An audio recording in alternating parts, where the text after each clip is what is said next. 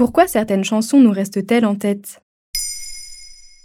Merci d'avoir posé la question. Ça nous est déjà arrivé à toutes et à tous d'avoir une chanson qui nous reste en tête. Une mélodie plus ou moins longue, quelques phrases, une série de notes coincées dans notre esprit pendant un certain temps. Et d'ailleurs, cela touche quatre-vingt-dix pour cent d'entre nous au moins une fois par semaine. Ces airs coincés dans notre cerveau, cela porte un nom.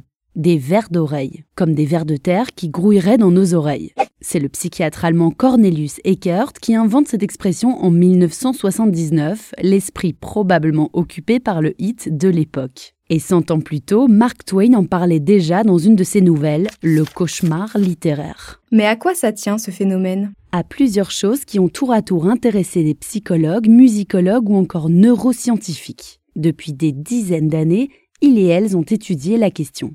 La psychologue Kelly Jakubowski de la Durham University a par exemple étudié les mélodies particulièrement enclines à être mémorisées. Elle a identifié une série de caractéristiques récurrentes des vers d'oreille. Premièrement, le tempo.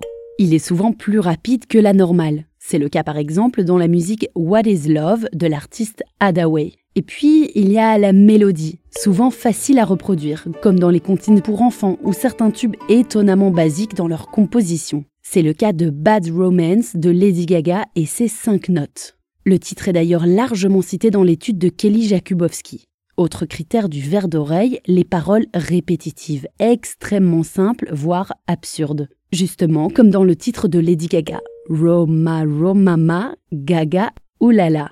Mais il n'y a pas que la composition d'une musique qui nous pousse à la retenir. Et quoi d'autre alors ? Nous ne sommes pas égaux face au phénomène des vers d'oreille. C'est ce qu'a constaté le neuroscientifique Nicolas Farugia, qui a étudié le sujet.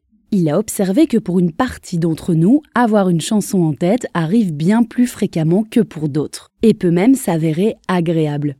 Ainsi, pour les plus en proie aux vers d'oreille, le chercheur a constaté une densité de matière grise plus forte dans la zone du cerveau liée aux souvenirs. Ce sont des gens qui, consciemment ou non, travaillent beaucoup leur mémoire. Et bien sûr, les fans ou professionnels de la musique sont les plus à risque. Mais comment se débarrasser d'un vers d'oreille ? La rengaine peut être amusante, mais peut aussi nous gâcher la vie. Des chercheurs texans ont déjà prouvé les effets délétères de ce phénomène sur le sommeil.